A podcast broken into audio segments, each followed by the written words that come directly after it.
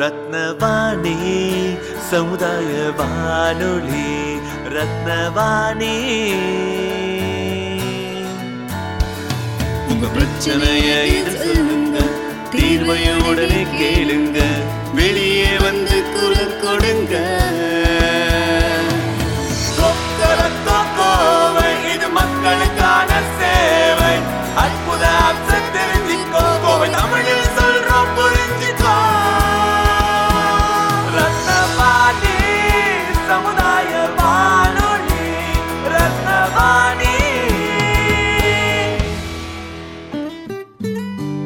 ரத்னவாணி தொண்ணூறு புள்ளி எட்டு சமுதாய வானொலி ஒலிபரப்பு கோவை ஈச்சனாரி ரத்தினம் கல்லூரி வளாகத்தில் இருந்து ஒலிபரப்பாகிறது.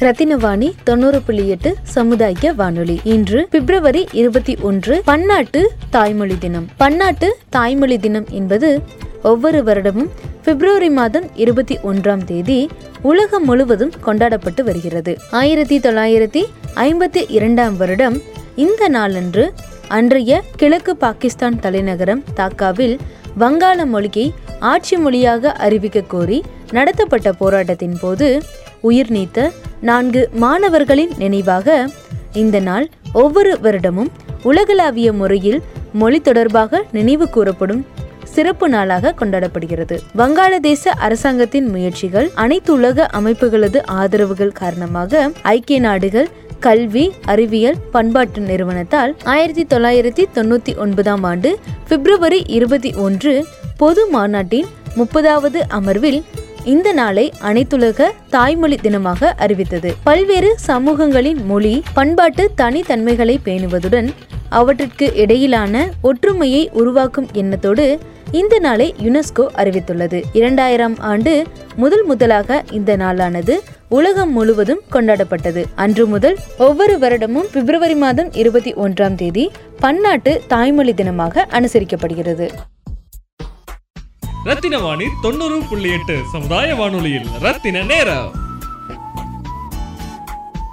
வணக்கம். தீபம் சாமிநாதன் குறிச்சிக்குளம் பாதுகாப்பு இயக்க தலைவர் இயற்கை ஆர்வலர் பன்னாட்டு தாய்மொழி நாள் இன்று ஒவ்வொரு மனிதருக்கும் தாய்மொழி என்பது மிக மிக முக்கியமான ஒரு சொல்லாகும். இதை ஏன் கொண்டாடணும்னா இதே நாள் பிப்ரவரி இருபத்தி ஒன்னாம் தேதி ஆயிரத்தி தொள்ளாயிரத்தி ஐம்பத்தி ரெண்டாம் வருடம்.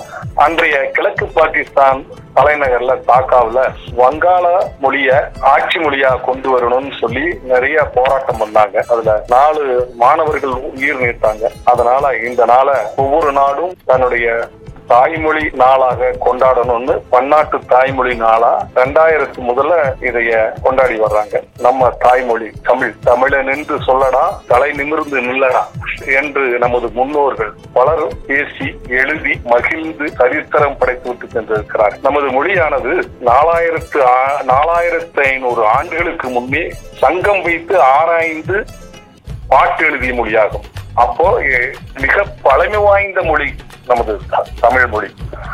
இறைவனிடமிருந்து வந்து இந்த மொழி என்று சொல்லுவதா இல்லை ஒரு புலவர் இறைவனே நேரில் வந்த பொழுது நெற்றிக்கண்ணை திறப்பினும் குற்றம் குற்றமே என்று இறைவனிடமே எதிர்த்து நின்று வாதாடியதால் இது தைரிய மொழி என்று சொல்வதா எவ்வளவு சிறப்பு பாருங்கள். திருவள்ளுவர் அருமையான ஒரு திருக்குறளை உலகிற்கு தமிழ்நாட்டுக்கும் அல்ல அவர் ஏற்றிவிட்டு சென்றிருக்கிறார். ஒவ்வொரு குரலும் அற்புதமாக இருக்கும். கற்க கசடர கற்றவில் நிற்க அதற்கு தக இரண்டே சொற்றொடர். ஆனால் எத்தனை அர்த்தங்கள் இது எந்த மொழியில் இருக்கிறது? நமது தாய்மொழியில் தான் இருக்கிறது. தமிழ்நாட்டிலே ஆட்சி மொழியாக இருப்பது சிறப்பு. ஆனால் வெளிநாட்டிலே ஆட்சி மொழியாக இருந்து கொண்டிருக்கிறது அது தமிழுக்கு சிறப்பு. பாண்டிச்சேரி இலங்கை சிங்கப்பூர் ஆகிய நாடுகளில் நமது தாய்மொழி ஆட்சி மொழியாக இருக்கிறது என்று நாம் அனைவரும் பெருமைப்பட வேண்டும். இதற்கு நாம் ஒவ்வொருவரும் இந்த தாய்மொழி தினத்தன்று உறுதி எடுத்துக் கொள்ள வேண்டும். என்னவென்று தமிழால் எழுத வேண்டும் தமிழால் பேச வேண்டும். இதற்காக நாம் வேறு மொழியை கற்கக்கூடாது என்று சொல்லவில்லை. வேறு மொழியும் படித்துக் கொள்ள வேண்டும். ஆனால் நமது உயிர் மூச்சாக நமது தாய்மொழியை பேணி காக்க வேண்டும். இல்லைன்னா மறந்து போயிடும். இப்பவே நம்ம நிறைய பேருக்கு ஆங்கிலம் தான் அதிகமாக வருகிறது. கவனித்து பாருங்கள். ஒரு நாளைக்கு நாம் எத்தனை ஆங்கில மொழிகளை உபயோகப்படுத்துகிறோம் என்று. மொழி மனிதனுடைய தாக்கத்திலே இன்றியமையாத ஒன்று. அவன் பேச பேசத்தான் எழுத எழுதத்தான் மொழி பற்றும் அதிகமாகும் மொழியும் வளரும். இப்படி ஒரு நல்ல அறிஞர் இருக்கும்போது ஒருத்தர் கேள்வி கேட்கிறார். அவருடைய புலமையை சோதிப்பதற்காக. ஒரு சொற்றொடரில் மூன்று வார்த்தைகள் வர வேண்டும். அந்த மூன்று வார்த்தைகளும் முன்னும் அந்த சொற்றொடரில் பொருந்த வேண்டும் பின்னும் அந்த சொற்றொடரில் பொருந்த வேண்டும். உங்களால் முடியுமா என்று கேள்வி எழுப்பினார். தமிழறிஞர் அல்லவா? அவர் அதற்கு அந்த மாணவனுக்கு விடை சொன்னார். அவர் கேட்ட அந்த பதிலை காண்பித்தார் பாருங்கள். எப்படி? ஒரு சொற்றொடரில் வராதுங்கிற வார்த்தை ஏனென்றால் ஏனென்றால் ஏனென்றால் ஒரு இல்லாத வார்த்தை. மூணு வார்த்தை பாருங்க. அப்படியே